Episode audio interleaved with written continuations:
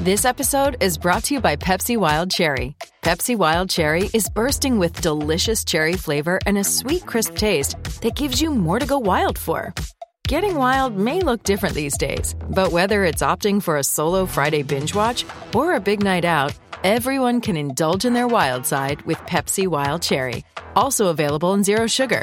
So grab a Pepsi Wild Cherry and get wild.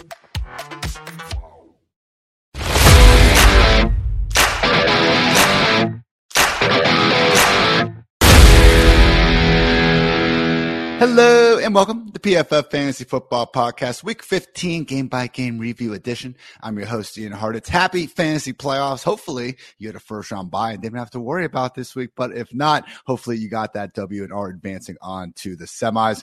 Joining me, as always, in this lovely Sunday evening, the one, the only, MB Fantasy Live prodigy icon, Dwayne "The Rock" McFarland. Dwayne, what's up, man?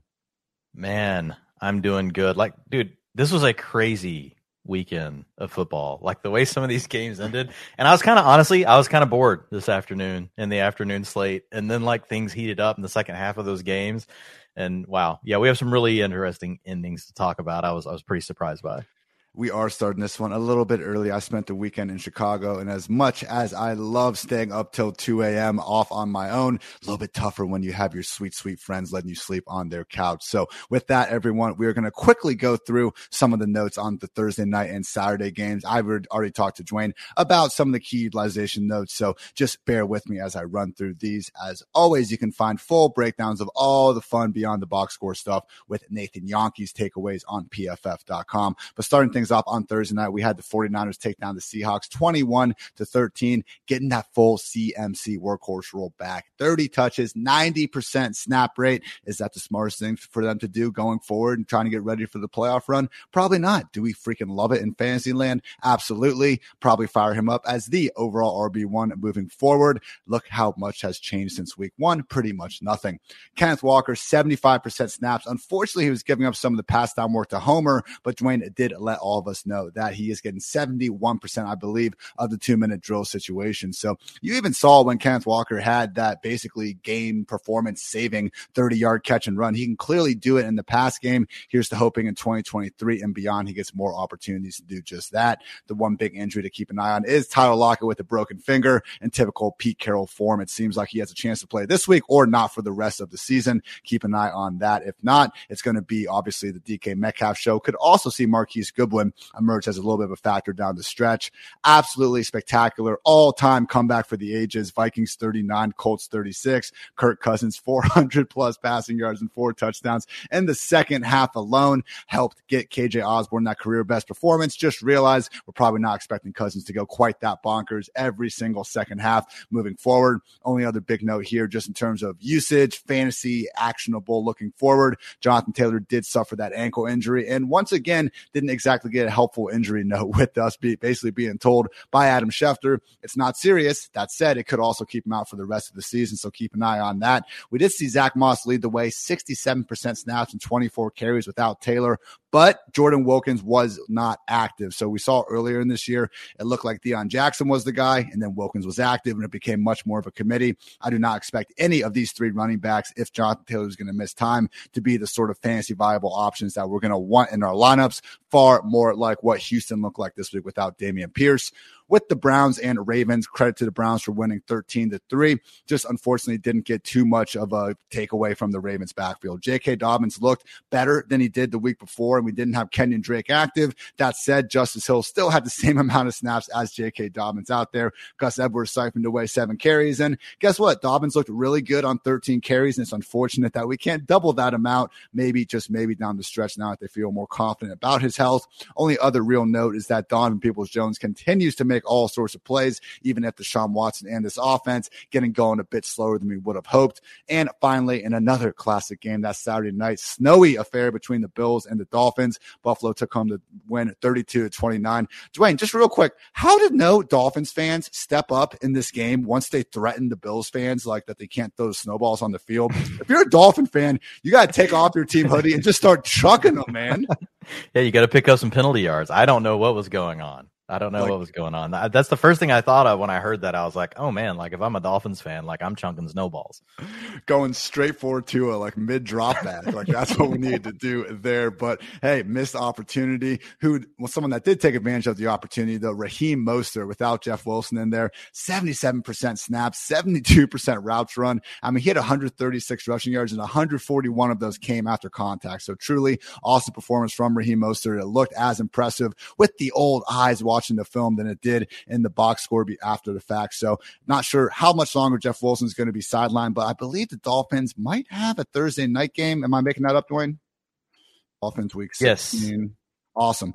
No, I made that up. They play the Packers next Sunday. So we'll see what happens with Jeff Wilson. If not, Raheem Mostert definitely going to be in that upside RB2 conversation. Also, we'll just note Cole Beasley. They're getting the band back together. He was involved enough to, unfortunately, knock McKenzie back down to part-time status. So can't overly trust him. And who can we overly trust consistently in this passing game other than Stefon Diggs, who even then couldn't give us a big performance. But finally, Devin Singletary and James Cook, once again, working pretty interchangeably for the third straight week, but not seeing anyone truly take over. We did see Nyheim Hines go down just to 3 snaps. So as we've talked about plenty, we can live with 2 running back committees, which is what Buffalo is trending towards. 3 and 4 is when it gets complicated. So Singletary, Cook, still not guys down the stretch that we can feel fantastic about, but at least good to see James Cook, them showing that he can have, you know, the sort of every down role, at least for spurts that Singletary has. Because, hey, Singletary, if he's not in the picture of 2023 and beyond, and then we see Cook start getting the Singletary role, we could be talking. Just don't think it will be this year. So with all that said, everyone, let's move on specifically to the Sunday action, starting off with the Eagles taking down the Bears 25-20. Bears covered as 8.5-point dogs, under at 48.5. Dwayne, I have boots in Chicago. I was there tailgating this morning, and it was absolutely freezing. Look, I don't want to sound soft here. Born, raised in Ohio. I'm aware football weather is cold and all that, but rookie mistake on my part, only wearing one pair of socks. I thought I was going to lose a couple toes at one point. Luckily, they are all still there. So luckily on the Eagles side of things, they were plenty warm. Jalen Hurts, no passing touchdowns. Guess what? Doesn't matter. He got 3 on the ground. The only disappointment here really was Miles Sanders. But, Dwayne, it wasn't like it was a different usage for Miles Sanders. He got unlucky, stopped at the 1-yard line. And by stopped at the 1-yard line, honestly, they just didn't really review the play. And I think the Eagles know how dominant the QB sneak stuff is. They didn't bother to review it. And, look, it was just kind of a bad game script for him, where his first carry came with 6:41 remaining in the second quarter. So looking ahead to next week, this NFC East, hugely anticipated battle between the Eagles and the Cowboys. How confident are you, Dwayne, relying on Miles Sanders in that matchup? Because we know he's not going to get much pass down work, but hey, 15 to 20 carries, you could pick a worse offense to get those in. Yeah, the last part is the key. Like, you're just starting Miles Sanders if you have him, right? I mean, you want 15 to 20 touches. You're in an offense that you know is going to have plenty of opportunities to score. You know, we kind of saw the old school version of Miles Sanders, you know, crop up this weekend, which was Jalen Hurts stealing some of the touchdowns, you know, and that can still happen. But overall, like, he's been involved, you know, down inside the 10. Like, even today, he had 60% of the snaps inside the 10. So he should ultimately be fine. But these are the kind of games you've got to deal with. Like, Miles Sanders is like, I don't want to say Gabe Davis, because Gabe Davis isn't any good this year, but last year, like, he's like the running back version, right, of Gabe Davis. You know, he's going to give you the 5-pointer. And as soon as you bench him, he's going off for 30. You know, in 2 of the 3 games before this, he had 140 yards rushing. So, and the Cowboys lost Leighton Vander Esch today, you know, with a neck injury. Don't know how bad that will be. They had a couple of other defensive linemen banged up. They lost Jonathan Hankins last week. So the Cowboys defense is going in the wrong direction. So that'll be a positive for Miles Sanders as well. Good note from Nathan Yonke in his review of this game. Jalen Hurts ran the ball 17 times, and that marks the 25th time in NFL history a quarterback has run the ball at least 17 times. Hurts has 6 of those 25 games. Lamar Jackson has 8. No other quarterback even has 2. Truly does put in perspective just how fantasy-friendly of a workload Jalen Hurts and Lamar Jackson, when he's healthy, have on the ground. Final note, both A.J. Brown and Devontae Smith just absolutely balling out there. We did not see Dallas Goedert get back in action just yet, but as long as, I don't think he's going to stay out. It does sound like that if he wasn't going to be here today, that he will be back there next week. I mean, Devontae Smith now 5 straight games without Dallas Goedert. He's had 8-plus targets in every single game, 126 yards in this one. AJB, 9 catches, 181 yards, and honestly could have been even bigger. I mean, he did have a chance for another 30-yarder, but it was a bit of a bad throw, rare bad throw, I should say, from Jalen Hurts. And then when he had his long 68-yard catch and run, he actually got hawked inside the 5. Cannot wait to hear some of the chatter from him and the other wide receivers. I think they call themselves like different types of Batman, and they call A.J. Brown Fat Batman or Slow Batman, and he's always taken offense to that, saying that he can outrun Quez Watkins. Again, I bet we get a good mic'd up segment out of that one. But yeah, I did a study a couple weeks ago, just being so impressed with these guys. So I took every team's number one and number two wide receiver in terms of yards per route run, added up that total, and just wanted to see the top 1-2 punches. Number one, as I'm sure you guys could guess, Tyreek Hill and Jalen Waddle, but number two, pretty easily, A.J. Brown and Devontae Smith. Dwayne, on the other side of things, it was another week without Khalil Herbert in the fold. And because of that, Dave Montgomery, once again, pretty nice workhorse role, 67% snaps and 15 total touches, happened to find the end zone twice for his cause. So really now without Herbert, he's been the RB6, the RB21, the RB12. And I'm guessing with today's two touchdown performance, that'll be another RB1 performance out there. So if Herbert remains sidelined, Dave Montgomery, man, I know it's an offense where we haven't seen the most consistency, but without Herbert, Montgomery has given us that consistency. I'm looking at the Bears right now in week 16, and they are going to play the Buffalo Bills. How confident would you be firing up Montgomery as, let's say, a top 15 option against the Bills? Yeah, I mean, as long as we don't have Herbert back, I mean, he's an every down back. So at worst case, you're making him a high end, RB2. Yeah. That's the way I'm looking at him now. Like you do have Darrington Evans still getting a little bit of work, but it's mostly David Montgomery. Like really the bigger threat to his touches, it's Justin Fields. He only had 12 rushing attempts today, 3 targets. So, I mean, he hasn't quite had like the explosion in touches that we thought he might. He's owning the role. Like he's for sure the lead guy, but we haven't seen many 20-25 touch games like we thought we might get. Now, some of that is kind of like back to the Miles Sanders thing. Just games have worked out kind of weirdly. Odd things have happened that have kept him from that.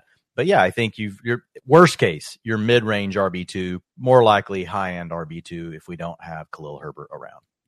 Big, awesome play of the game. He gets one of these every single week. It's unbelievable, Dwayne. These just chunk monster Justin Fields scrambles. My goodness. Again, I told you guys before the bye how I was a little bit worried about the shoulder and all that. I learned from my mistakes, Dwayne. You said it, I think after that week 13 game, if you got Justin Fields and he is playing football, you're starting him in fantasy. And that's why we fired him up as a top 5 quarterback this week. And he responded with 95 yards on the ground, as well as 2 touchdowns through the air. So could have actually even had a bigger day on the ground. Originally, that touchdown, which again, I don't think this is hyperbole to say one of like the most electric near touchdown runs, I should say, that we've ever seen from a quarterback. Unfortunately, just barely out of bounds, so we didn't get those extra 6 points. But here we are through 15 weeks, and Justin Fields has exactly 1,000 rushing yards, NFL high 7 yards per carry. Lamar Jackson's quarterback record in 2019 was at 1,206 rushing yards. Dwayne, I think Fields can get there over the next 3 weeks. Yeah, I think he can too. And what's crazy is this guy's doing this after being, banged up. He's missed time. I think Lamar missed a little bit of time that year as well, though. I can't remember how many games. I think he got the last game off because they were the 1 seed. Yeah, I knew there was something there. Yeah, so but I think Fields is honestly, he's close to a lock to getting this. Because he's getting 70, 90 yards a game, and then he has blow up games where he's well over 100. So. Of course, he could have a game where he has 50 or 60, but I think he has a really good shot at it. He did get cramps at the end, but returned, yeah. So that was good. You saw him, whenever it's a lower body injury. I'm like, put him on the cart and get him in there quicker. We see guys getting the cart. Ryan Tannehill today said he rode the cart at the end of the game when it was over because it was just faster, not because he was hurt. How about during a game? Let's get you need a motorcycle or something. Just throw him on the back of the motorcycle and get him in there. Get the IV fluid in. You want Justin Fields back out here as soon as possible. Let the mascot drive. That'd be awesome, man. Come on. Why not? There's 3 minutes left in the game. It's a great point. Unfortunately, the one serious injury, Equanimeous St. Brown, out with a concussion, but just again, injury riddled, walking graveyard of a wide receiver room for the Bears. As you could probably guess by now, not going to be getting many fantasy. I should say any fantasy. You don't want Byron Pringle? 94% route participation, 11.9 fantasy points. Ian. Score a touchdown, Dwayne. I'm going to, He did score. You got a chip on your shoulder, maybe. All right. Yep. If you got a chip on your shoulder, yes. Yes, Ian. Jaguars took down the Cowboys 40-34, obviously covering us 4-point dogs. The over cashed with ease at 47.5. This was a tough one. I'm guessing the McFarland Cowboys faithful household did not love it. And man, Trevor Lawrence, just another great one, Dwayne. It didn't look like we were necessarily going to get this next great performance by Trevor Lawrence. The Cowboys took a 17-point lead in the third quarter. And I was like, okay, is this going to all of a sudden become one of those Colts games where the Cowboys just all of a sudden start really front running on them? And no, Trevor Lawrence pretty much immediately threw a long 60 or so, 59-yard touchdown, I should say, to Zay Jones, his first or second of three on the day. And yeah, got them back in the game and ended up winning the damn thing. 318 yards, 4 passing touchdowns through the air. I mean, he's now gotten those totals, Dwayne, in 3 of his last 4 games. I saw you tweet that he might F around and just become this top 6 quarterback by the time next season comes around. So let's briefly play with that, because obviously Kyler Murray having the unfortunate ACL injury,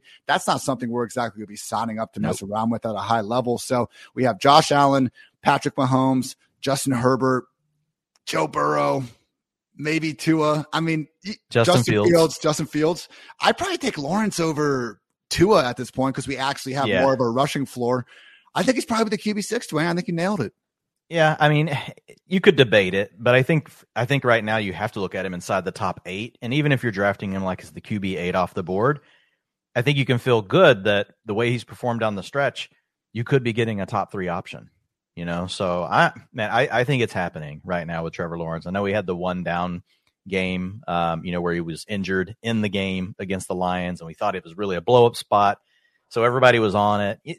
That's what I've noticed in this industry. Anytime everybody jumps all in on a player, like, because with DFS or prop bets or whatever, and everybody goes nuts on it. And if they happen to have a bad game that week, it's like it just lingers for people, right? And because guess what? They probably weren't betting on Trevor Lawrence this week. He's playing the Cowboys. So I think he's looked great. Watching him play against Dallas, there were a couple of other plays where, I mean, he was borderline breaking the game open more than it already was. He had a turnover where he was running with the ball. He had a couple of unfortunate little things here and there, but I think he looks really good, and he's spreading the ball around still to all these guys. Like, now you can play, before we were like, okay, 2 Jaguars can come through each week. There's going to be the third one's going to be the odd man out. We can't tell you which one it's going to be. Now, I don't know we can say that. This guy can support 3 per every week. Like, Evan Ingram, Zay Jones, and Christian Kirk should be in fantasy lineups pretty much every week. Even though we know it's fantasy playoffs, you can't afford a donut. Like, I trust Trevor Lawrence that much. One of the things I've been pointing out on my solo game-by-game preview pods here last few weeks is just Zay Jones and Christian Kirk. I think Jones is actually, especially after this one, surpassed Christian Kirk in terms of expected PPR points per game. Like, their workload on season has just been almost identical, if not in favor of Zay. I mean, on just a whole total target total, Christian Kirk 108 targets and Zay Jones with 102 on the season now. So yeah, Kirk has more yards, has more touchdowns. He's generally been better than Zay Jones. But hey, when Trevor Lawrence is clicking, Zay Jones has gotten, I hope, most of those drops out of his system. I'm not sure how many more there could possibly be in there after a couple of those weeks he's had in the past. Good things like this are happening. And you mentioned Ingram, man, 8 catches and 62 yards after that great performance last week. I mean, you look at the season totals now. He's one of only 5 tight ends with 600-plus receiving yards. He's tied with Mark Andrews for the third most receptions, and he dropped a 10-yard touchdown in this game. So it's just wild for him to be keeping on, and even leaving some meat on the bone. We did get a brief injury to Travis Etienne, and ankle, luckily not a foot, and he did manage to return. But Dwayne, it's the same thing, man. 73% snaps, 19 carries, 2 targets. This is an RB1 level workload. We're just not quite getting that production. So at least Etienne did go for over 100 rushing yards. He looked explosive out there. Unfortunately, someone that we just need to treat as a more mid-tier RB2 than the RB1 as utilization says he could be. Yeah. Well, and the main thing, he still doesn't get passing work, even though he's out there on the passing downs. That's what's keeping him from being an RB1. It's not so much, just his work on the ground. Like, 103 yards is fine.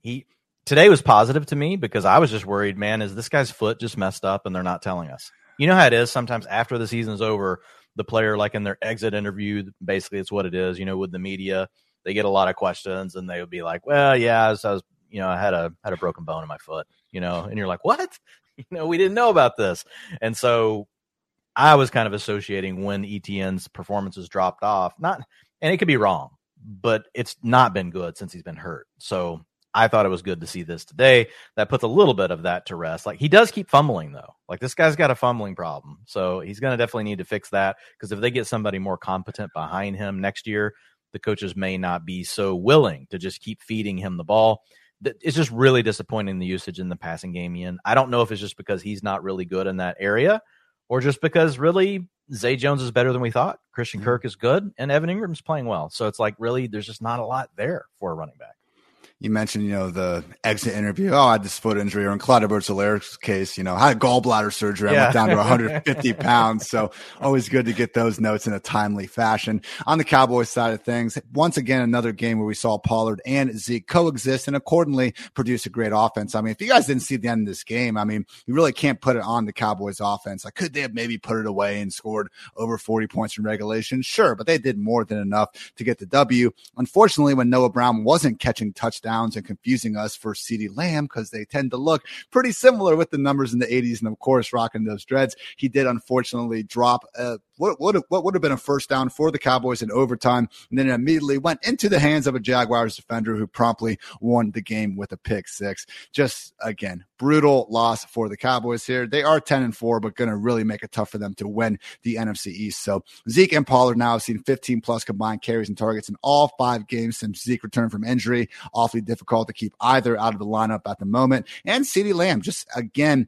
showing that he is maybe not, Dwayne, the top five wide receiver we were thinking he was going to ascend to, but I'm not so sure that you're going to need more than two hands to count the guys ahead of him. On the season now, sixth in receiving yards, tied for ninth with Cooper Kupp in yards per out run, eighth highest graded receiver, and he only did it on 7 targets today. So I guess the only question is, Dwayne, moving down the stretch, looking at Philly next week in particular, anyone other than CeeDee, and to a slightly lesser extent, but it's tight end Dalton Schultz, that you trust in this passing game? Because Michael Gallup, we've seen a little bit of a boom here. He had the 2-touchdown game against the Colts.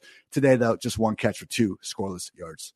Yeah, he's just a boom bust guy. Like, you're starting Lamb if you've got him. You're starting Pollard. You're starting Zeke. You're starting Schultz, most likely. I mean, you might, you know, if you've got, if, you know, there are probably some teams that have an Evan Ingram, you know, that have an Njoku, and maybe you're trying to decide, you know, it gets a little tougher. But Schultz, again, out there a ton, just didn't get the targets today. Only 13% target share. But yeah, it's tougher to trust Michael Gallup. You need to be playing in a deeper league. The one thing I'll say with Lamb is he probably is actually on that tier with the next group of guys that we thought he would be with. But I mean, this is just a team that is, you know, really kind of staying run balanced, if you will. Like today, they only dropped back 46%, you know, of their plays.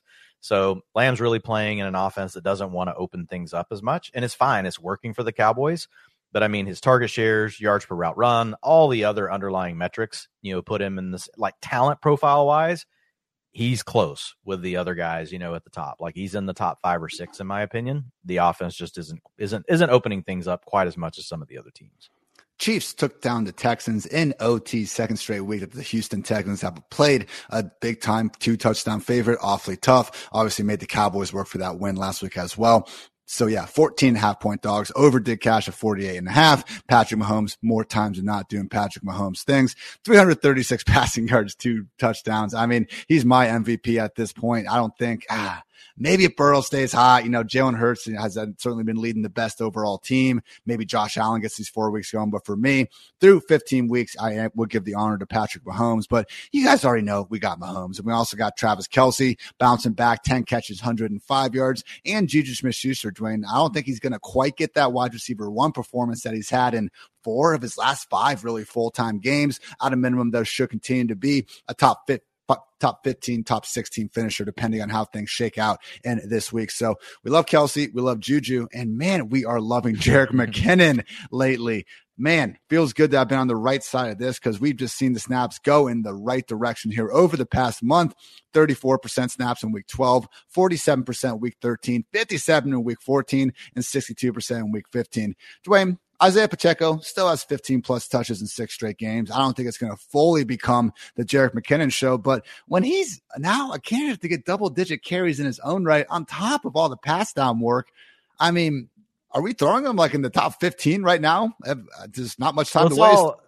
His role hasn't even changed. It's all game script dependent. Like every one of these games where we've seen, you know, the increase that you're talking about, like you just have to look at the game scripts, like in the way the things have worked out. But having said that, like it's not just that he's out there on passing downs, because we have quite a few backs this year that have disappointed us, you know, where it's like, oh man, they got the passing down role and we're hoping they don't get used. Like, he's a top three target right now on the team. Now, Mecole Hardman was nearly back today. They did get Kadarius Toney back. He wasn't out there very much, only 7% route participation. Sky Moore still at 20%. We can leave all those other guys alone.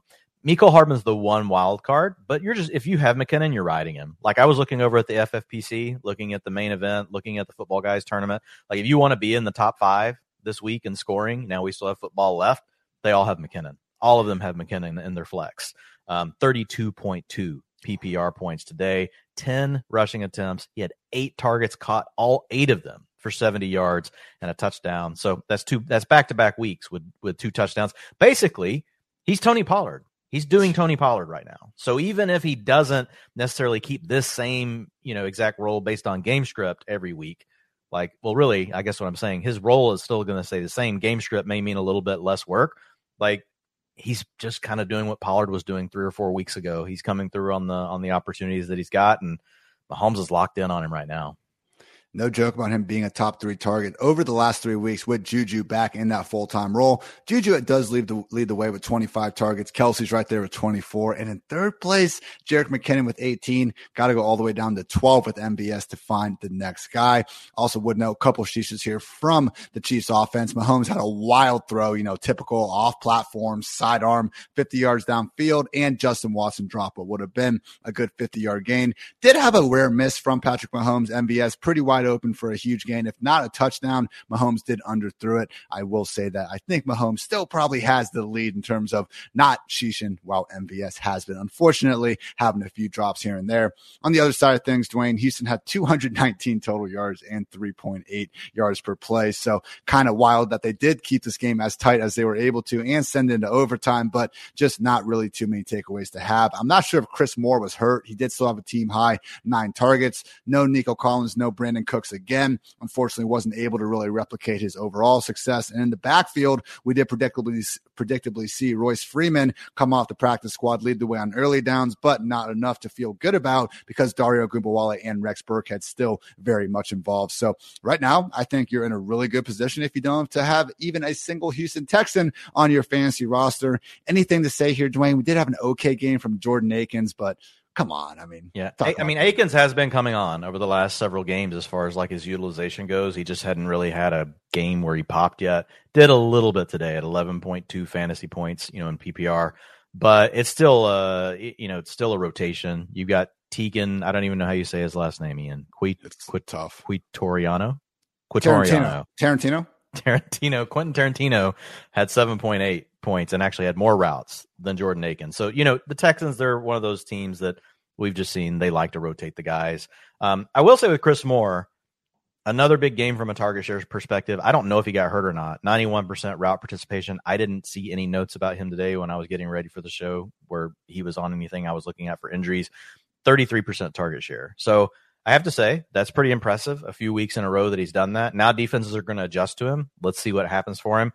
I'm kind of surprised by it, to be honest, because the guy's had chances before. He's played on other teams that really needed him to be good. Now, he was younger then. Like back when the Ravens had Chris Moore on their team, they didn't really have a lot of the other guys. Well, there was no Rashad Bateman. It was before Hollywood Brown, that kind of thing. And he never did really break out then, but that was really early in his career. So maybe there is something here. But to your point, like, it's still the Texans offense and the backfield real quick, because I did get a lot of questions about this before the games, and I'm sure I'll get a little bit more. But, yeah, it's just the answer is no. It was really split between Dario Agumbawale, Royce Freeman, and Rex Burkhead. So Freeman actually – so Dario, you know, 1.4 fantasy points. He led the team in snaps, 47%. Freeman, 38%. Rex Burkhead, 16%. And it was Freeman really leading the way on the ground. And then you had Dari handling some of the passing down. And then you had Rex Burkhead getting, you know, some of the passing downs too. So it's a complete mess and a bad offense.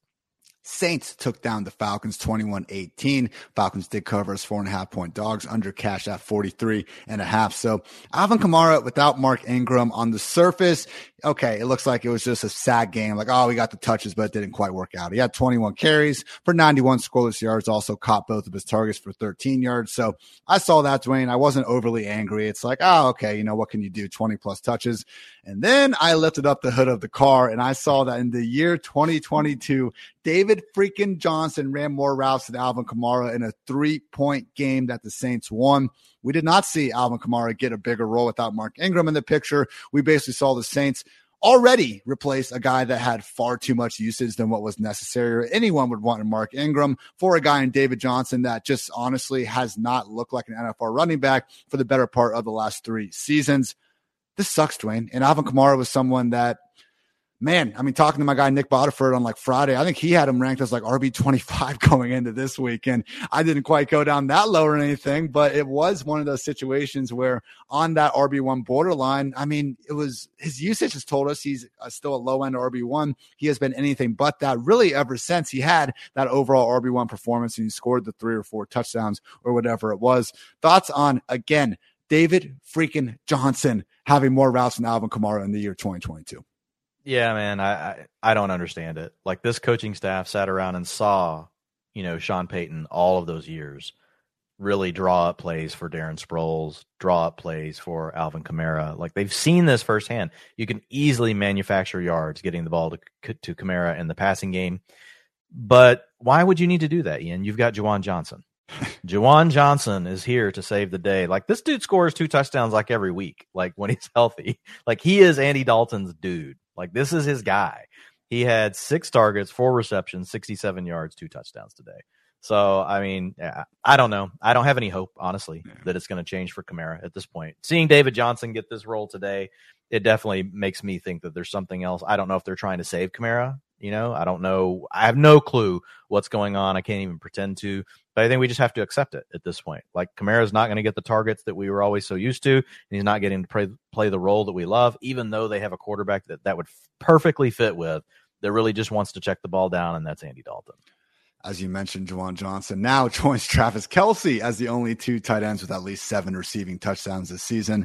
Absolute madness. The other guy that did catch a touchdown out there, Rashid Shaheed. We did have some murmurs in the DFS streets, maybe the deep flexes. He has been now 3 straight games with 50-plus receiving yards. Roll continues to be on the up and up. 95 yards and a touchdown today, 68 yards. I believe that one was from Taysom Hill, who got on the field long enough to throw 1 touchdown. So, unfortunately, we saw Chris Olave dud here. He caught 3 of his 4 targets, 53 scoreless yards, just wasn't featured because, Dwayne, you got Juwan Johnson and Rashid Shaheed. Why would you feature one of the most efficient rookie receivers we've seen in the past 7-8 years? Whatever, they're making plays in their own right. But the question is, Juwan Johnson, Rashid Shaheed, what is your level of confidence with these guys here for the next 2 weeks? Do you think that we could get a second or third option in addition to Olave to fire up? Next week is going to be the Saints at the Browns on Christmas Eve. So we'll see what that weather is like, because we all know that everyone in the fantasy community is a meteorologist these days, Dwayne. That Browns defense, though, can be had by the right offense.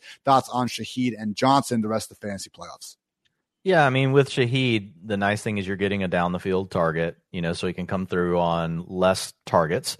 But this is an offense that's shown us, like, they really don't want to be pass-heavy. So it's hard to get excited, really, honestly, for me, more than Olave. Like, if you're playing in DFS, like, and you're just looking for, you know, that, you know, profile of a player, like, I need someone cheap that on 3 targets could catch 1 ball for 80 yards and score a touchdown and it pays off for me, then, yeah, I think Shaheed is it. But Juwan Johnson, I have a little bit more trust in because he's done it all year. Now, he's still not a full route participation kind of guy, but they run a lot of multiple tight end sets. They have certain guys they look at as blockers, other guys they look at as the receivers.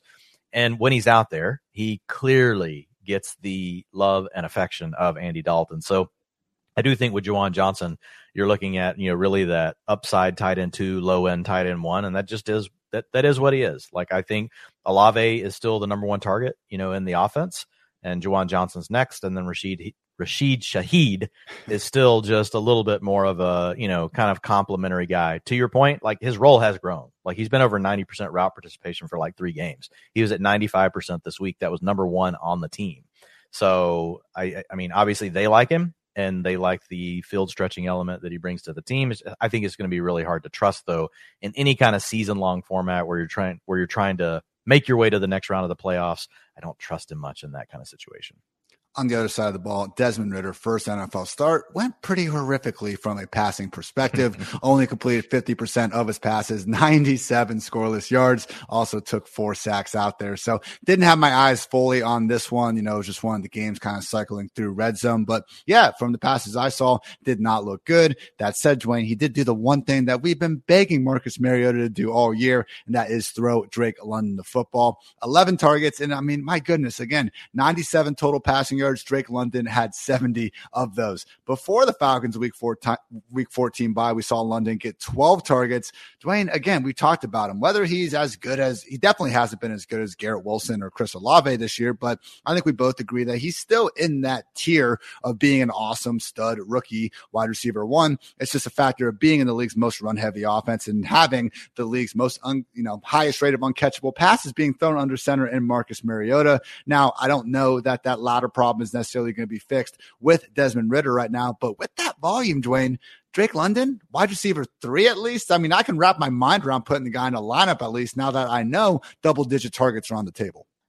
Yeah, it's still tough, though, because we had 97 yards passing today from Desmond Ridder. So, look, Drake London put up a 2.41 yards per route run today. You know how hard that is to do when your quarterback throws for 97 yards? That tells you a couple things. Number one, you didn't run very many routes. Number two, you got almost all the targets, and both of those things were true. You know, they only dropped back to pass 52% of plays today, and he had 42% of the team's targets. So, yeah, and I agree with you. I think he still belongs in that tier because he's showing us that he can earn targets. Like, I know it hasn't necessarily parlayed like into fantasy points before now, and even this isn't great, 14 PPR points today, but like the underlying stuff is what we care about, because then when the situation improves and the environment gets better as we move forward, that makes Drake London someone that's potentially a value right next year, because people could very easily just be, I'm not going with Drake London. He didn't score fantasy points, but the underlying information and data tells us he's probably more like those other two guys than different. You know, he's different in the way he plays the game, but his ability to score fantasy points could be very similar. The guys that are scoring a lot of fantasy points in Atlanta come from the backfield. Tyler Algier and Cordero Patterson both found the end zone. Algier really stood out with 139 yards. CPAT only 52 on his 14 carries. So we've now had 6 games since Cordero Patterson has returned. In those games, snaps, CPAT has 164. Algier's 162. They both have exactly 64 carries. Patterson has 12 targets. Algier only has 6. So, hey, man, I would love to sit here and cry at Arthur Smith, give my guy Cordero Patterson the ball, but Tyler Algier has been legit, and you can look at actually some of the non-yards per carry stats, yards after contact, missed tackles forced, and they're going to tell you that Algier is better than Cordero Patterson. This is like the freaking when Ricky Bobby has to like come to grips with admitting that like Juan Gerard is like a better race car driver. Like, that's how I feel talking about Tyler Algier right now, Dwayne. So the thing is, CPAT might have the pass down role, but we just talked about it. There's 97 passing yards in this offense, and it's one of those things that I'm not necessarily all that certain that we're going to see that number double by the time, week 16 comes around. So I don't think that Tyler Algier is all of a sudden this guy that we need to be, putting in the top 20, definitely jamming into your starting lineups. But CPAT versus Algier, Dwayne, I mean, they should probably be ranked right next to each other in the RB3 range down the stretch. Yeah, I mean, and Algier's a guy that I've kind of been ahead of consensus on, like in my ranks the last several weeks, not because I think that he's necessarily been great. To your point, he has been improving, but I was just looking, it's a run-heavy offense. He's probably getting about half the carries based on the data that we've been seeing, and now he's actually starting to play well on top of that. So it's going to be tricky, but he's one of these guys, Ian, like he's going to be, I look at this a lot like the Ravens. This is a lot like the Ravens backfield. You're going to have, like we've got J.K. Dobbins and you've got Gus Edwards. This is, Tyler Algier right now is the Dobbins, Patterson. He's better than Gus Edwards, Ian. Sorry, I don't want to get you pissed. Like, say you're going to break my glasses or something like that. But it's going to be one of these things where it is a rotation. But, I mean, Algier's going to be in line for 13 to 16, 17 touches per game. Like, because there's such a run heavy, they are so committed to running no matter what happens in the game. And that really does help him. Only other thing to mention here, Caleb Huntley did get ruled out with an ankle injury. Don't worry, we still had Avery Williams active to make sure we could keep this as a 3 running back committee. But in all seriousness, Avery Williams is less involved on the ground than Huntley is usually. So if we do see Huntley sidelined, could help Algernon Patterson just by a spot or two in the old ranks. Lions took down the Jets 20-17. Detroit covered, obviously, as a 1.5-point dog. The under cashed at 43.5. Of course, as we all expected, Jared Goff hooked up with Brock Wright for a 51-yard touchdown late in the fourth quarter to bring home that victory. So, look, outdoor Goff against Sauce Gardner and the Jets secondary that we've seen give even the best passing offenses a lot of trouble. Would not be overly concerned about the slight dud from Jared Goff. And, guys, please, for the love of God, even if you have someone else, if Goff is your QB2 and you're riding with Patrick Mahomes or something, don't cut him just yet, because even if you're not using him in week 16 against the Panthers on the road, in week 17 he is home against the Chicago Bears, and I would hate to see you lose your championship because you got to go deal with someone else playing Goff against you and he pops off at home like we know he is capable of doing. But we also know, Dwayne, he's capable of enabling some of these guys to great fantasy heights in the passing game, most specifically Amon-Ra St. Brown. And because we have now gone to 17 games not impacted by injury, I will spare you all me rattling through a bunch of freaking high numbers. Just know that in his last 17 games not impacted by injury, 135 receptions. That is a lot. Unfortunately, Dwayne, we have not seen their number one not overall, but their first round pick from this last draft in Jameson Williams really ascend and see his role grow as much as we would like to. Now, he looked good out there today. I mean, he was open deep for what would have been a 45-yard touchdown. Goff just did not put enough on it and was underthrown and ultimately knocked down. That said, Dwayne, still seeing Josh Reynolds and DJ Chark working ahead of Jameson Williams. I'm not saying he can't leap one of them on the depth chart at some point, but at this point now, three games into his NFL career, it's not looking likely here down the stretch. Lions might just be content getting his feet wet, doing the real thing in 2023. Yeah, I think where it could change, like, is if they manage to squeak into the playoffs, right? He's had a little bit more time. Maybe he gets a little bit more involved. But yeah, for fantasy, it's tough because we're going to need to see it first.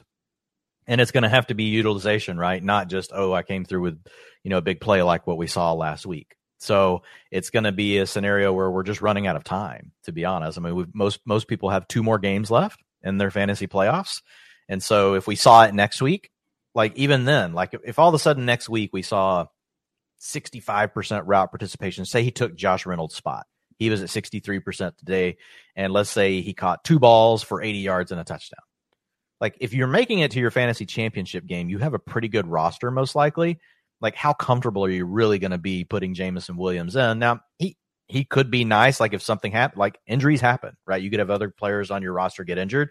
But I'm with you. It's like, we're going to need to see it for a week, and then are we going to immediately jump to the conclusion that, oh, my God, the next week it's really going to be great, even if we see it one time? It's probably more of a next year thing or an NFL playoff thing for Jameson Williams. In the backfield, I really thought we could see DeAndre Swift get back more to his week 13 role because he wasn't listed on the injury report all week, and it's not what happened. So L taken by me. And I think I said this last week, Dwayne, like when you can't get a running back with your number one running back having a snap rate starting with at least a 5, being over 50%, that's bad. When you can't even get to a 4, that is horrific. And that's what we had here. DeAndre Swift, 38% snaps, Justin Jackson, 33%, Jamal Williams, only 32%. So Jamal did have his would-be 15th touchdown of the year on an 11-yard rush, get nullified and taken off the board on a hold. And even Justin Jackson almost scored a touchdown and was just short. I mean, hell, DeAndre Swift at the end of the day still had 8 carries and 8 targets. I mean, that's fine. We see a lot of running backs play a lot more snaps and not get as fantasy-friendly of a workload as Swift had right there. That said, still very much not a 2-back committee, a 3-back committee with Justin Jackson. And Dwayne, they even elevated Craig Reynolds off the IR here over the weekend. So DeAndre Swift, someone that I have not been able to get into the top 12. I wasn't able to get in the top 24 this last week with no teams on bye, coming off that setback in week 14. Again, it's crazy, man, to have DeAndre Swift here, seemingly healthy, not listed on the injury report, and we can't trust him in fantasy. That's unfortunately what we're at. DeAndre Swift, not a must start down the stretch because, let's face it, man, he hasn't been for the better part of the last 2 months since he's been back from injury. Yeah, I mean, he's a boom-bust wide receiver. I mean, boom-bust running back 3. right? That's what he is. He had a 50% targets per route run, 25% target share today. Those are all things we know he can do, but he's just not out there enough. You've always said it. It's the Justin Jackson thing. I will say, you know, Jamal Williams, his contract's up. Like, he signed a 2-year deal. So maybe there's a chance next season for DeAndre Swift. We'll have to wait and see. And I don't wish anything bad for Jamal Williams. Like, he's played well. It's a tough matchup today, you know, with the Jets. He had his 13 carries, 33 yards. Like, Jamal Williams, 46% of the team rushing attempts. He continues to really have the same role. Even though Justin Jackson gets work, he's just not going to be involved in the passing game. He's going to be right around 15 carries a game, and you need him to score his touchdowns. In the weeks where he doesn't score his touchdowns, this is what happens. So really, he's a boom bust RB3 as well. Right? I mean, you have your weeks where you're going to get 2 touchdowns and it's great. You have your weeks where you don't and you get 3.3 fantasy points. It's tough. On the other side of the ball, we did have Zonovan Knight briefly get banged up and return, but wasn't for too long of the game. Ultimately, didn't see his overall committee with Michael Carter change. Carter did lead the way in total snaps, but it was Zonovan Knight leading the way in terms of carries, but then Carter kept the pass down work. Unfortunately, he ran into a Lions defense that just has been awesome against the run here for the better part of the last 5-6 weeks now. Last 5 games, they've allowed 89, got fleeced a little bit by the Bills, gave up 164, but then 95, 22, and then today just 50 total rushing yards allowed on the ground. So Zonovan Knight, still someone that, again, we've been lauding his playoff schedule. And to be fair, during the first 12 weeks of the season or so, the Lions were a pretty bad run defense. Next week, though, they get the Jaguars. And the week after, they are going to be getting the Seattle Seahawks. So, Dwayne, again, it was a dud here from Zonovan. We know these are on the table. You just mentioned it with Jamal Williams. Like, I think Zonovan is probably going to continue to be ranked fairly close to guys like Jamal Williams, like Isaiah Pacheco, where we know we're getting 15-plus carries more weeks than not with even a decent game script. They just got to find the end zone hopefully once or twice. Didn't happen today. But again, in these next 2 matchups, Jaguars and Seahawks, I like his odds of getting back into the paint in those. For sure. I think the schedule looks really good. And he is also a guy that we have seen get more involved in the passing game than we have Jamal Williams and some of these other guys. Now, he doesn't get all the passing down work, but they tend to like to get him the ball on the early downs, in the passing game. So I think that's a positive thing for him. I think, you know, the big news here, Ian, like, so what are your thoughts here? What are we doing? Zach Wilson threw for over 300 yards. Do you think it's real? I mean, he at least made a couple of good throws. You saw the play he made to set up the field goal. Now, we also saw the whatever, if you want to call it a throw to Michael Carter that somehow he caught. Like, again, the Zach Wilson and what we were talking about, I think around week 9 or week 10, like, the big problem with Zach this year is, you know, he's going to have the turnover where he plays because the way he plays, but we weren't even getting big-time throws to start this season. There just was no upside to be had. We did get that in spots today. 4 big-time throws out there in the first initial run of PFF data. And, hey, even if it goes down one, he only had 3 total big-time throws in his first 7 starts combined. So I definitely thought it was a step forward, Dwayne. Now, that said, I mean, his last 3 games we saw him, I think, were against the Patriots twice and the Bills. So, like, yeah, he faced the Lions. He played a little better. That should be expected. Even then, 18 of 35 with another couple turnover-worthy plays against the Lions. Not exactly great for me. They get the Jaguars and the Seahawks. Not exactly big-time boosts in the competition, but certainly, man, I mean, I don't know about you. I had Garrett Wilson as, I think, my wide receiver 13 when Mike White was going to be there. I dropped him to about wide receiver 19, wide receiver 20 after having this downgrade. So still someone that I'm comfortable starting as a low-end wide receiver too, and we saw that with a team-high 9 targets, but we also saw only catching 4 of those. 3 of those happen to be contested, of the contested catch variety. Certainly has a lower floor and a more volatile overall projection with Zach under center. Yeah, I mean, only 44% of his targets were catchable. And this is something, this is a trend we've seen between Zach Wilson and Garrett Wilson. I will say a couple of the throws were great. There was one that was a complete laser beam. Zach Wilson, you know, he did show a couple of flashes today. I was not hard on him on Twitter. I was just really more trying to get people to come to grips with reality that, like, you know, 150-yard passing game is on the table every time Zach Wilson starts, right? And that's going to hurt someone like Garrett Wilson, even if he earns all of his targets, which he probably is going to because he's a badass. Like, he's going to earn the most targets on the team probably every week. He's that good. But I'm with you. It just kind of, the ceiling comes down and the floor goes lower now. And I thought, you know, I had him as my wide receiver 8 last week when I thought that Mike White was starting.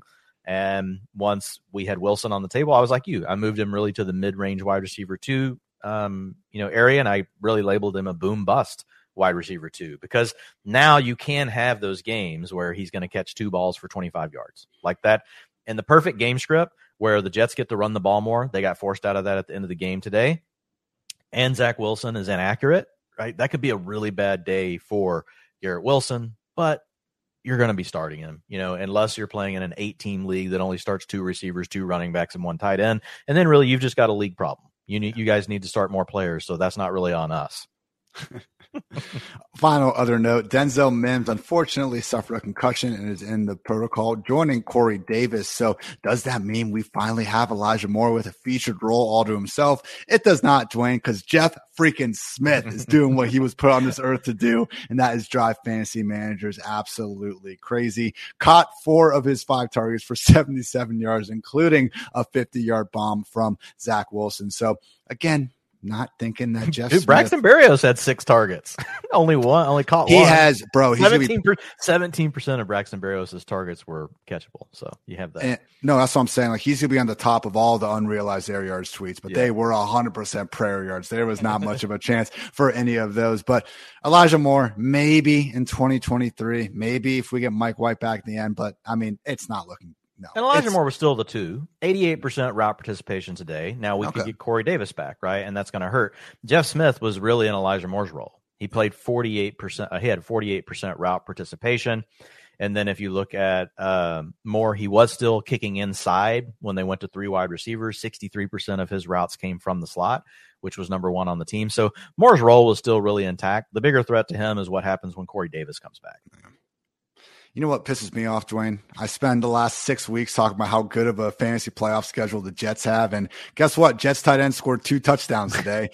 Only CJ Uzoma happens to be scoring them. And unfortunately, we even saw like a step back in the actual route participation rate for Tyler Conklin, someone that's regularly been flirting with that 70% mark, if not higher, especially during the beginning of the season. Only ran a route on 22 of 40 dropbacks. CJ Uzoma was just 11 of 40, so it's not like we can get behind him, but certainly looking more like a 2 tight end situation. And if we have 2 tight ends in real life, we probably have none in fantasy land.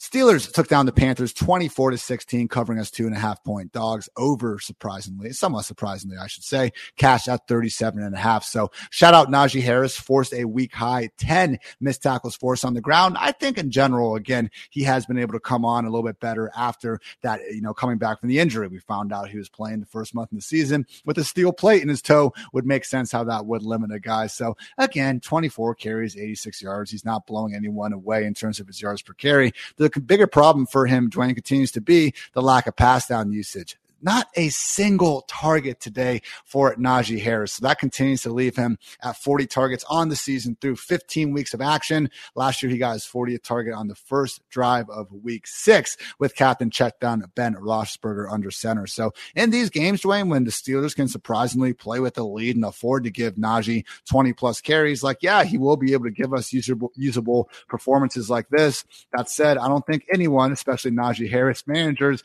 are, you know, expecting to get too many more booms like this. We've seen what he's capable of this year. Hey, our home against the Raiders, though, next Christmas Eve at the night game spots. So any allure with Najee Harris moving forward? Because, again, Jalen Warren is not going anywhere. Yeah, it is what it is. You know, you're looking at him as a low-end RB2, you know, and you're just kind of hoping. Like, we just need the Steelers' offense to turn a page next year and, you know, really just the overall quality to improve. And if that happens, like, Najee can become a valuable component to a fantasy roster again, especially with what's probably going to happen to his ADP. But it's going to be really interesting to see. And I don't know that we'll ultimately have an answer no matter what they do in the offseason, because it's going to probably just really come back to what do we think about the quarterback. And Kenny Pickett, while he hasn't had a lot of turnovers, like, and he's protected the ball well, like, he also has not been able to score points, you know, and he's got weapons around him. At least we think he has weapons around him. So I don't know. Like, I'm really with Najee. If the offense were to get a lot better, like maybe if they made several offensive line acquisitions, right, in the offseason, that would be something where I'd be like, okay, because he hasn't really had a good offensive line last year or this year. So that would be a potential way that we could get more out of him next season. As far as this year, there's just it is what it is. If you drafted him, you're probably just starting him and hoping that you get 10 points. Mike Tomlin, listen to Dwayne, listen to Bob Seeger, turn the page. Finally, we do have Deontay Johnson. 2 claps. first top 24 finish of the entire season. Yeah. I am presuming 10 catches, 98 yards. Did he score a touchdown? Of course not. 123 targets on the season now without a score, but just good to see Deontay going out there and still being just generally a great wide receiver, Dwayne, even if we haven't gotten the counting stats that we're used to seeing. So again, no clue who's going to be under center for Pittsburgh. I don't know who's be calling plays next year, but man, Deontay Johnson certainly could be someone that we are looking at as, you know, Dwayne, one of those studies where it's like, who's the cheapest wide receiver in fantasy projected for the most targets? Good chance that could be Deontay this offseason. Yeah. Now, 53% target share today, by the way. That will work. And, you know, I think everyone, especially certain tight end fantasy managers, would have been happy with a few of those going elsewhere, specifically Pat Freiermuth. Not a single catch on the day, and he didn't even have a single target on the day as well. And, Dwayne, he did come into this one banged up. He didn't practice on Wednesday or Thursday. Didn't have an injury designation, though, and even said on Wednesday, I believe it was an ankle issue, but he said it wasn't going to keep him out of the game. So you look at the usage, and it wasn't fantastic, but that said, he still was leading the way over, you know, some truly awesome competition in Zach Gentry, of course. But Pat Freiermuth, man, after this, I feel like it's just an incredibly unfortunate bad day. Hopefully he'll be healthier in week 16 here against the Raiders, because it is a nice matchup. But getting Dallas Goedert back, you know, having the Joker with Deshaun Watson. I know he's not having didn't have a great week either, but Pat Freiermuth, maybe just someone that, again, he's going to be in the same tier. He usually is in the mid to low end tight end ones. Maybe you just knock him down a little bit as long as we're not completely certain about him running a route on exactly 80, 90% plus of the dropbacks. Yeah, he and Dalton Schultz, you're treating the same way. You just, you know, if you've got him, you're starting him probably next week. And unless, to your point, you get like someone like a Goddard back, right? But even today, like, I mean, well, we'll talk about, you know, Waller when we get to it. But, like, I mean, I'm not that excited to start a guy like Waller over him. You know, no. Goddard in his first game back will have its own risk. So I think, you know, they will all be in that same tier. On the other side of the ball, the Panthers, I mean, Darnold threw 23 passes in the game that they were down 21-7 going to the fourth. And I do think a lot of that was them just not being able to move the ball. I mean, as a team, they rushed 16 times for just 21 yards. Darnold also took 4 sacks. But you now look at it in the 3 games with Darnold under center, even excluding garbage time, 44.5% pass play rate. I mean, the Falcons, we ridicule week after week for running the ball too much. They're at 47%. So with this team now, Dwayne, yes, DJ Moore has in 2 of the last 3 weeks managed to get going with Sam Darnold under center, 73 yards and a touchdown. And this one, even though he was coming into the game injured with the ankle, when we do look ahead to the Carolina Panthers in week 16, they're facing the Lions, which, as we know, is certainly a group that we want to target with our pass catchers. So DJ Moore is dominating a lot of the target share, albeit he's in an offense with basically fewer targets to go around than anywhere else in the league. Are you drinking the Kool-Aid on DJ Moore booming against the Lions in week 16, Dwayne? I mean, I think he'll be a boom-bust wide receiver 3 for me. Like, there's definitely more boom than normal. You're playing the freaking Lions, but it's tough to want to just go rank him way higher because every time we've done that, you know, it's something that – and we've known this is going to be shaky, even moving him up. And it's tough because we know how good DJ Moore is, right? So that's really the factor that makes you want to move this guy up in your ranks is you just know he's a really good freaking NFL wide receiver and you'd love to see him get his because he deserves it. Like right now, he's kind of on pace to be our new Allen Robinson, the guy that just never got to play with that quarterback that we wanted. Like he's the next generation, right? He's the choice of a new generation. He's like Pepsi when it comes to, you know, being the new Allen Robinson. So we'll see what happens. To your point though, like he and Darnold, and you brought this up, you know, on the pod last week or the week before, you know, we saw how bad Darnold was last year, but he at least kept DJ Moore viable, right? So I think that's where we are. It's tough to get overly excited about him, but you can make him a low-end wide receiver too. I still kind of prefer, hey, boom bust wide receiver 3 really does cover DJ Moore right now because he could totally give you 3 catches for 30, or he could come through and give you 6 catches for, you know, 90 and 2 touchdowns against the Lions. Like that's really his range of outcomes. And that's kind of how his season's gone. It's just been more, you know, busts than booms, but maybe that can turn around a little bit with Sam Darnold. Only other note is in this backfield, Chuba Hubbard, 63% snaps, 4 carries and 3 targets. Deontay Foreman all the way down with 30% snaps and 10 carries. So we've seen this far more split evenly between Chuba and Foreman. Of course, got to get Raheem Blackshear a couple touches, couple snaps as well on a week-to-week basis. And Dwayne, it swung a little bit more back towards Chuba in recent weeks, even though Foreman has kept on keeping on as the lead, I guess, early down and just run-heavy option of the two. With this offense, again, it doesn't seem like anything overly changed this week. It was just a matter of the Panthers falling behind and not being able to play with the lead. Is that what you saw? Yeah. And in my home league, you know, it's a home dynasty league, and Foreman's one of these guys, you know, I just kind of stashed. And so I've got to use him a couple times this week. And if you have a high seed, you get to start an extra player. If you have, basically, it's like having a home game. You get to start one extra player in your lineup in the first round of the playoffs. Nice. And so, yeah, Somebody reminded me in the league last night via text, and I was like, oh, I have Foreman. I'll just plug Foreman in. He scored negative 0.1. I'm really glad that I added him to my lineup. It's not going to cost me the game, but yeah, I was just like, what the hell, Foreman? Like, you know, I looked at you, I was like, luxury option. I'll throw you in. You give me, I wasn't expecting a ton against the Steelers, but I thought, you know, I'll get like, it's a PPR format. I thought I'd get like 8 to 10 points. You know, I got negative 0.1. So thank you, Deonta Foreman. About to say, I bet you're at least optimistic he gets a positive point number, not actual. Yes, yes. Not having. I didn't have a scenario where I thought it would actually be bad for my team. All right, Broncos took down the Cardinals 24-15, covering as 1.5 point favorites. Game total of 36.5. Hit the over. Yeah, just an ugly game here. I mean, Dwayne, don't have too much to say. James Conner continues to be a workhorse. I mean, 92% of snaps out there. He is now at 12, 24, 16, 27, 21. Most recently, 19 touches since coming back from injury. And DeAndre Hopkins. I mean, even though we did have Colt McCoy get concussed, have to go to Trace McSorley, which it was clear there's a drop-off in passing ability from Colt to McSorley. We still saw Hopkins manage to get 7 catches and 60 yards, not completely killing you. If you do take these now 8 games that Hopkins has played, extrapolate those per game averages to 17 games, his pace would be 134 catches, 1,514 yards. The only negative is those 6 touchdowns, part of being in this offense. So on the Broncos side of things, I mean, Latavius Murray, 64% snaps, 24 carries, and only 1 target, but he got a touchdown.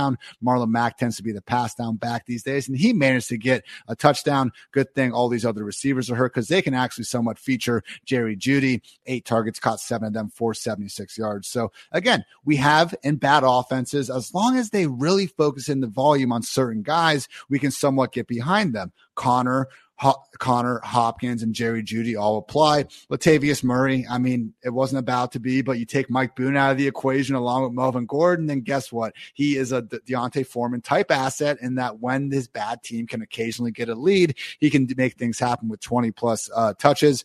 Any other thoughts on this, Dwayne? Because I guess the only other point would be like, concern about Marquise Brown, because again, I think everyone else kind of on both sides, we know what we're getting at this point. Yeah, Brown was still fine. I mean, he had 24% target share, just behind Hopkins at 27%, but only 50% of his targets were catchable. And you had a 47% completion rate with Trace McSorley. You talked about the downgrade from Colt McCoy. Yeah. That is definitely going to hurt. This, you know, it's been a bad run. It's been a bad run out for this Cardinals offense. You know, they've battled injuries all year long. They just finally get the band back together. Then you have Kyler Murray go down. Now you have Colt McCoy go down.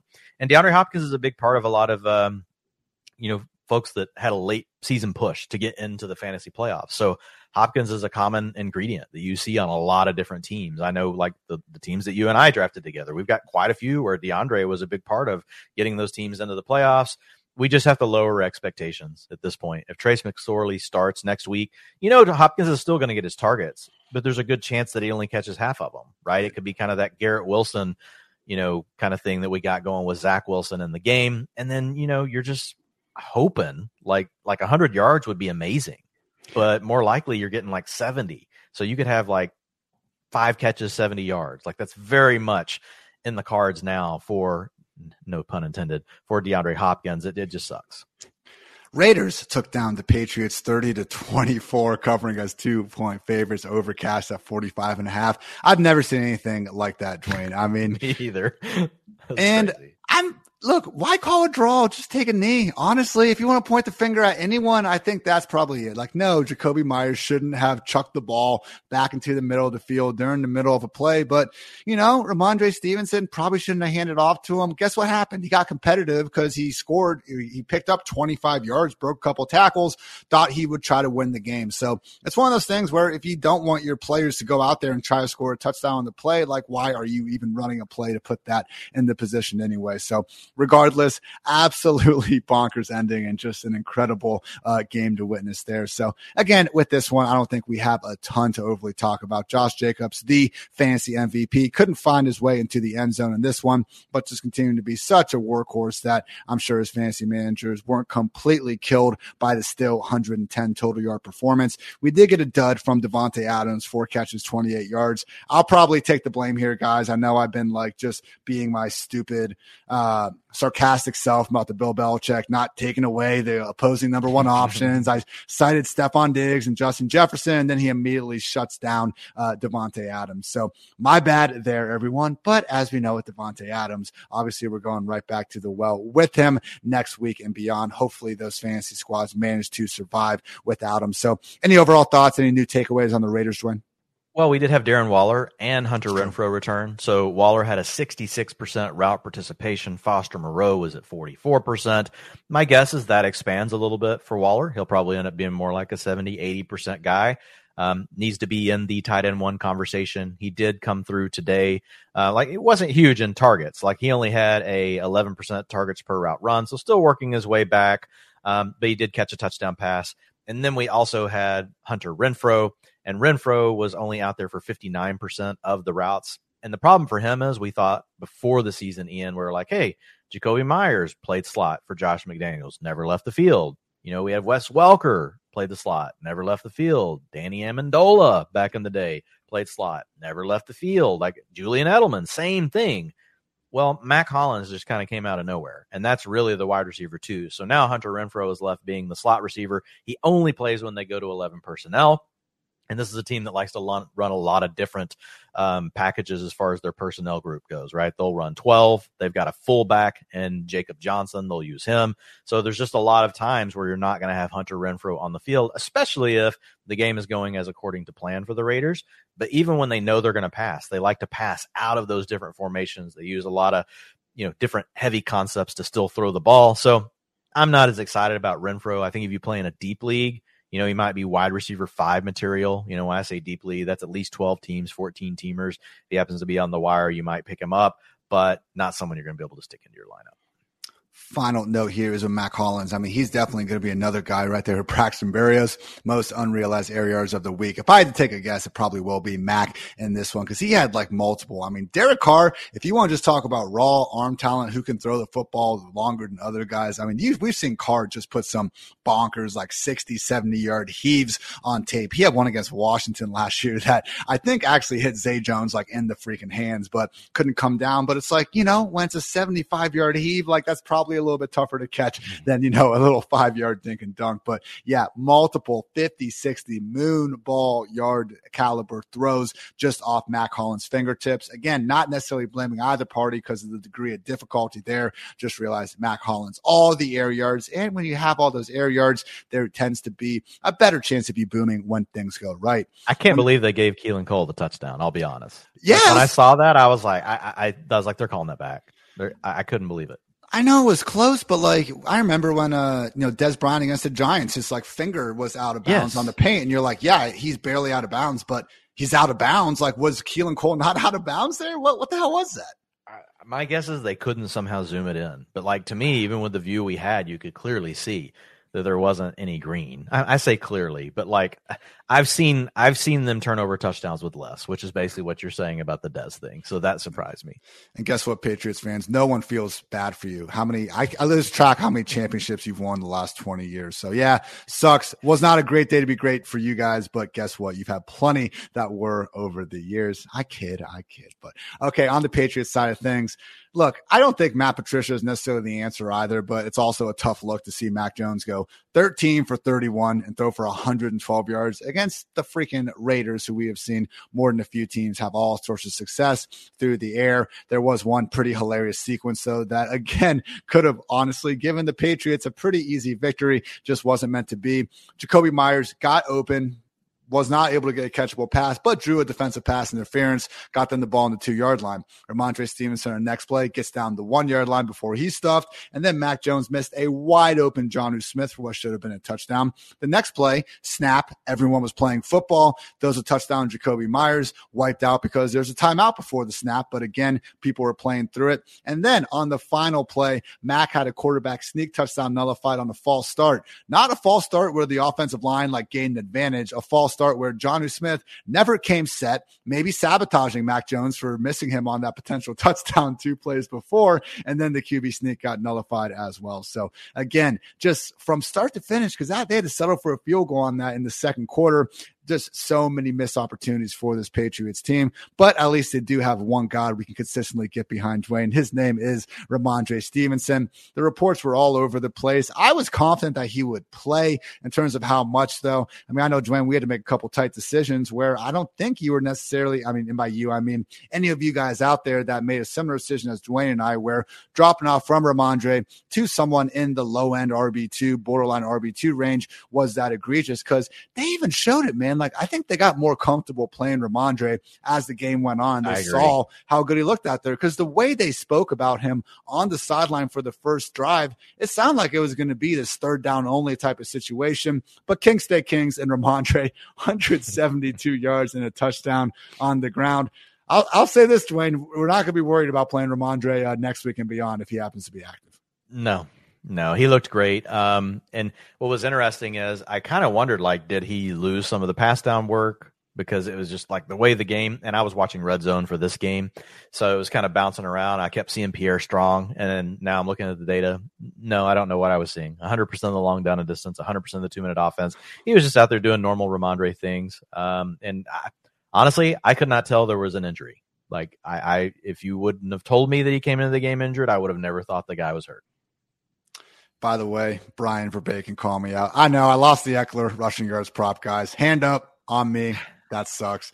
That's going to take us right to the Chargers taking down the Titans 17-14. Chargers did push as 3-point favorites, under cashed at 46.5. Titans just again, second best rush defense in the league in terms of total rushing yards allowed to opposing running backs. They want you to pass the ball. The Chargers pass the ball more than anyone. And Austin Eckler, who's barely been able to work with any efficiency on the ground this season, Dwayne, 12 carries, 58 yards, told me to stick to fantasy, stay out of the betting props market. So I will watch the film, get better, try to be better in the future. But the process was right. He screened. Anyway, Eckler got his touchdown on the ground. It's a good thing he did, because we didn't get the sort of boom game through the air that we were expecting. Only 2 catches for 12 yards, again, against a defense that regularly invites offenses to throw all over them. And it does seem like, Dwayne, having Keenan Allen back and populating those underneath areas of the field has impacted Austin Eckler's target share to an extent, because how could it not? I mean, over the past 3 weeks now, Keenan Allen has a combined 37 targets over the past 3 weeks. And guess what? When you have a guy average over 12 targets per game over a 3-week sample, we're not going to be able to get those absolute boom games from Eckler. So I guess this is one of those things where with Eckler, of course, no universe would you ever consider moving the guy from RB1 to your bench. Maybe you put him in the flex to try to send a message to him or something. But just with Eckler, Dwayne, do you see these splits with Keenan and stuff at the end of the season? Would that be enough for you to maybe bump him more of a mid-tier running back next year? I'm kind of grasping for straws here, but we have seen, I guess, when this offense is fully healthy, volume hasn't been as concentrated. That's fair to say. Yeah.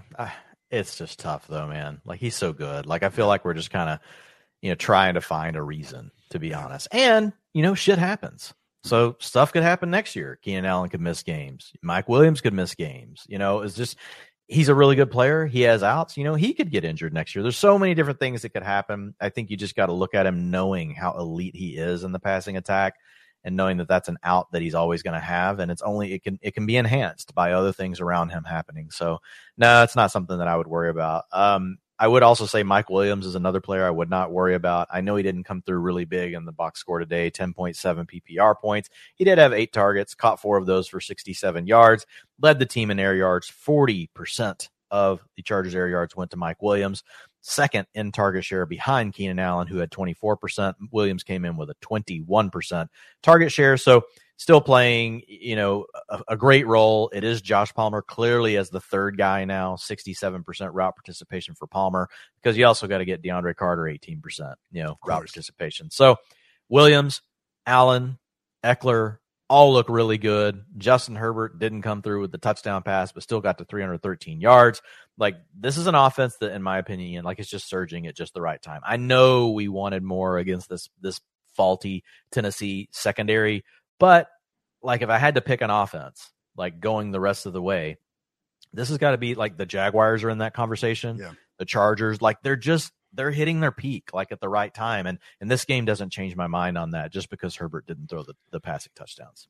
Just a little bit more crowd everywhere. Not ideal, but when we do have someone like Justin Herbert under center, hopefully these guys will continue to be able to make the most out of those opportunities, even if there's just a few less than before. And that does go for the tight end room as well. I mean, Gerald Everett's still the lead guy, 28 routes run, but Donald Parham back in the picture, managed to take 3 targets in his own right and get 10 routes run. Also got Trey McKitty out there, Dwayne, doing his thing. There we go. Just that was the only thing I wanted to say there. Now we can officially move on to our last game here. The Bengals took down the Buccaneers 34-23. You're not saying anything about the Titans, huh? You don't even want to say that. Derrick Henry had 4 targets, 4 receptions for 59 yards. We can honestly move on after that. I just had to ask. I got so fired up about the McKitty bit that I just forgot we had to move on to the Titans. No, that's fine. I mean, look, King stay King, so obviously that applies to Derrick Henry. And just look, he had 21 carries for 104 yards, and his long was 13. So this dude really was just grinding throughout that performance. And I was almost surprised he didn't have, one of those monster games, because there was a few where he looked like he was starting to get, that momentum building up. And probably should have had a second touchdown at the end. Ryan Tannehill hurt his ankle, seemingly pretty bad, earlier in the game. He played through it. He's a tough guy. He did this earlier in the year as well, and then proceeded to miss games afterwards. I believe that was with a foot injury, but 3rd and 1 from inside the 1 yard line. They've given 2 straight touches to Henry, and they do a QB sneak with a banged up quarterback. Hey, Henry scored that one too. He blasted Tannehill nearly through the uprights. I didn't know if he hurt Tannehill. Tannehill laid there for a minute. I was like, man, because he just ran up and just nailed him in the back and just sent him flying into the end zone. Can you imagine Derrick Henry, taking 3 or 4 steps and just pushing you as hard as he can in your back, into something in front of you, a big defensive lineman? I'm sure that felt really good to Ryan Tannehill. About to say, if Tannehill's not wearing that flak jacket, or at least has that lower back plate, man, that would be, I was thinking the same exact thing. You're getting that helmet straight into the kidney if you're not freaking doing things right there. So good to see Henry again taking advantage of this pretty great late season stretch. And he gets the freaking Houston Texans now in week 16, where he has gone for over 200 rushing yards in 3 straight performances there. So great stuff from King Henry. And we also saw another guy really coming on who has been doing a lot of great things here recently. Chiggy Okonkwo, Dwayne, someone that we've been, again, on here for several weeks now. He's had, I think now 6 or 7 straight games with at least 30 receiving yards. Now, Austin Hooper is still splitting things down the middle with Chiggy. We still have Treylon Burks missing time with a concussion. That said, the guy is impressing out there. They're clearly down to keep him involved. He led the team in targets here. I do seriously believe without Treylon Burks in the offense, they entered the game trying to get Chiggy more targets than pretty much anyone else out there. Thoughts on Okonkwo moving forward, Dwayne? I believe I had him ranked tight end 12 this week, and it might be really tough to boom him up more, especially against a Texans team that we're not expecting too much volume, and Treylon Burks could be back. But at a minimum, the future is looking bright. He truly is Jonnu Smith 2.0. They even put him in the backfield and gave him a carry out there at one point. Yeah, he had a carry last week. But yeah, he is like that 6-footer. The comp that I love the most is also a former Titan and 49er, Delaney Walker. Ooh, really this kind of athletic profile, not a big, tall, lanky guy, but kind of more of the spark plug kind of player. So, yeah, I mean, he's looked great, man. The route participation is still not where we want it to be, 56%, but it hasn't really mattered because they're designing stuff for him. 28% targets per route run, and he's earning targets. So whenever you're getting both of those things working for you, you know, there's still a path for you to have value. I'm like you. I had him one spot below where you did. I had him as a tight end, as my tight end 13, really more of a boom bust kind of guy. But yeah, I mean, looking at where he's at, like, I think it's safe to rank him there, even though he's not seeing all the routes.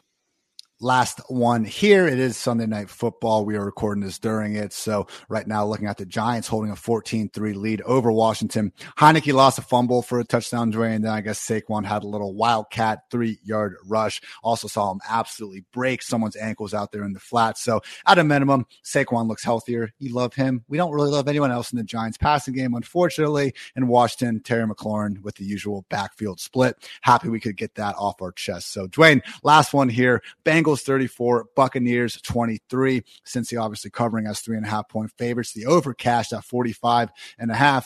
I mean, the Buccaneers were up 17-0, and they did not score again until the game's final minutes there. Of course, our guy Dwayne helping all those best ball squads that probably were already dead because of how high we drafted them. But Russell Gage for the Buccaneers picking, you know, think about this, to be honest, picking one hell of a time to go for 2 touchdowns, 8 catches, 59 yards. Mike Evans now has gone 10 straight games without a touchdown before this stretch. His previous career-long stretch was 6. And since Brady got to Tampa Bay, man, it was only 2 before this. Luckily, Chris Godwin keeping on.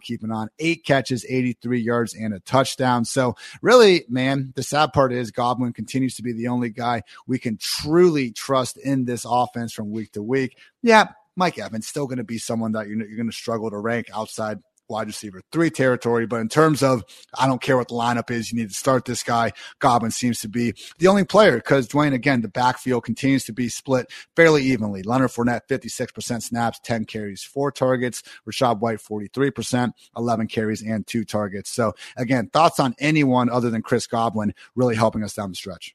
No, and the big thing for Russell Gage is we had no Julio Jones today.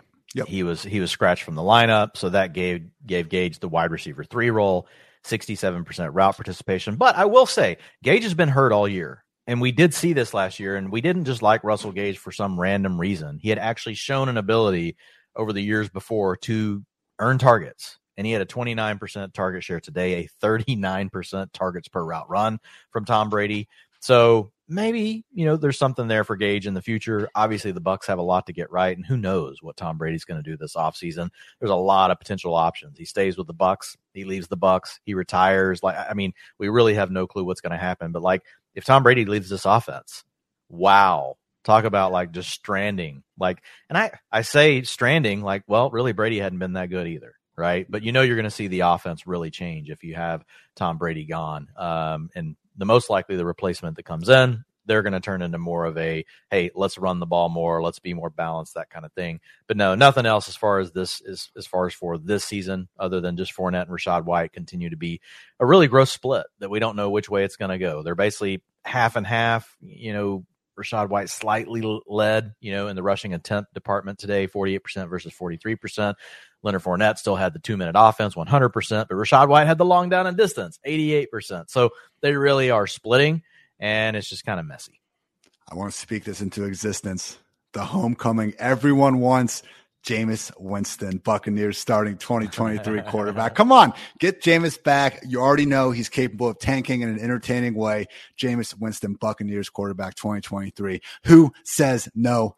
Not me, and I'm not even going to give Dwayne a chance to say no. Moving on to the Bengals. Joey Burrow, again, rough start for the entire offense. 3 points in the first half. No other way to put it. At the end of the day, though, 4 touchdowns for Burrow, just 200 passing yards. But it was just an instance where the Buccaneers, man, this was not like this incredible – it was less of a comeback by the Bengals. Like, yeah, they had to go score a touchdown, sure. But the amount of short fields they got from the Buccaneers, and specifically Brady, you know, fumbling the ball. Fournette had a missed exchange. If you want to blame it on him, that's fine.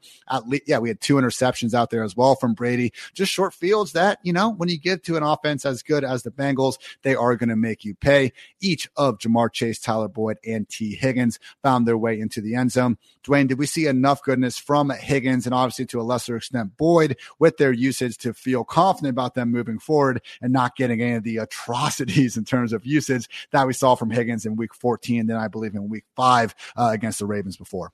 Yeah, we're good. 95% route participation. This offense is what it is, right? We know it. I think the bigger thing to discuss here really is the backfield. We hit on this a little bit last week, but we've kind of seen 2 weeks now with Joe Mixon back. Samaje Perine role has kind of stuck. He's not beating Mixon or anything, but now Mixon today, 61% snap share, 40% for Samaje Perine, 55% of the rushing attempts to Mixon. And this is the thing where he was getting 75 to 85% earlier in the year. Even in the games where he didn't get the passing down work, he was coming through because we're like, well, if you're going to get 80% of the rushing attempts in a good offense, eventually you're going to boom. And he did that. Then we saw him take over the 2-minute offense as the season went on. And so then it was like, okay, you're getting 75, 80% of the rushing attempts and the 2-minute offense. Really, the only thing Perine was getting was the long down and distance. And now that's changed. Perine today, like I already mentioned, 35% of the rushing attempts, and he had 75% of the short down and distance work, Ian. So that is 1 to 2 yards to go on second, third, or fourth down. They're letting Perine take those. That can spill over into taking the touchdowns. Now, Mixon was on the field much more often than Perine inside the 10, 90% of the snaps versus 10% for Perine. But Perine took over 100% of the 2-minute offense and led the way in long down and distance, 58% versus 33% for Mixon. So Mixon's still the lead guy, but it is looking more like a 60-40. And so that's going to be problematic for a guy that just has not been very efficient. And that's Joe Mixon. Like, he really ranks on the bottom of every category: yards after contact, explosive rush rate, PFF rush grade. It's been a rough year for Joe Mixon. Final note here. I know Jamar Chase didn't have maybe the blow up you were hoping for, especially thinking Higgins and Boyd could be limited. End of the day with 7 catches, 60 yards, a short touchdown on 13 targets, but so close to being much bigger. I mean, Carlton Davis played great, man. He did play great. And we've seen him give, I mean, some of those battles that he had with Michael Thomas, you know, in 2021, 20, maybe it was 2020. But yes, Carlton Davis, when he decides to be used, maybe not in shadow coverage. They haven't been doing that with him this year. But again, one of the more competitive and physical corners out there. So great job by him. But even then, Dwayne, I mean, he had a 24-yard touchdown, just hit him in the chest that he uncharacteristically dropped. It's not going to go in the books as that because he did draw a defensive pass interference penalty, but the ball was there for him. Less egregious on Chase, I would say, was another dime down the sideline from Burrow that hit him in the hands. Unfortunately, there was an uncalled hands to the face that just basically couldn't even look at the ball as that was coming into his hands. No wonder he couldn't catch it. So just saying, like, this was almost like a floor game for Jamar Chase. Probably could have had another 50 yards and a score with just a little bit of help, things going his way. So any final thoughts here, Dwayne? No, man, I think we hit it all for the Bengals. Like I said, like, the offense is really the same minus what we have with Mixon. But yeah, I thought he was going to pull that touchdown in. Like, it was just, I get it. It was kind of hard with where the DB was, but it was off the chest. It hit him right in the chest. It was a dime. Joe Burrow, man. Like, the dude is really, really good. Joe Burr indeed. And with that, guys, going to wrap up our last game by game review of the year. Next week is Christmas. And as much as Dwayne and I love you all, we like to keep the family around for at least a few more years. And I'm not so sure that will go over too well on Christmas. So I'll be back here on December 26th, that Monday, hopefully before noon, giving you guys again, just some of the top takeaways to get you guys ready for what will at that point be that championship week 17. So look at us, Dwayne. 16 up, 16 down. Appreciate you, man. We've had another great year together. Many more ahead, I am hoping. So MB Fantasy Life is where they find you. You know, you guys got your expensive newsletter out there and everything, but you got to make money. I get it. Let the folks know where they can hear you, read you the rest of the year. Yeah, you can just go to fantasylife.com. You can check us out over on YouTube, subscribe to that channel. You can find us on podcasts. I have a podcast twice a week with Marcus Grant from NFL Network. You guys may have heard of Marcus before. So yeah, we have a lot of great stuff going, but the main thing, go subscribe to the newsletter. You get it every morning, first thing, 5 minutes, gets you caught up on everything you need for the day so that you can dominate your league mates. And as Ian said, it's really expensive. It's so expensive that, you know what? You don't even have to pay anything for it. Like, we just imagine that you're paying us for it, and that's really enough for us. So it is free. Great stuff. At Dwayne McFarland on Twitter. You can catch me over at iHeartIt. We'll continue to have the PFF Fantasy Football Podcast, usual in-season schedule that we've adjusted to, I should say, over these next 2 weeks. And when I know what's going on after that, you all will be the first to know afterwards. So appreciate you guys. As always, for Dwayne, I'm Ian. Thanks again for tuning in to the PFF Fantasy Football Podcast. And until next time, take care, everybody.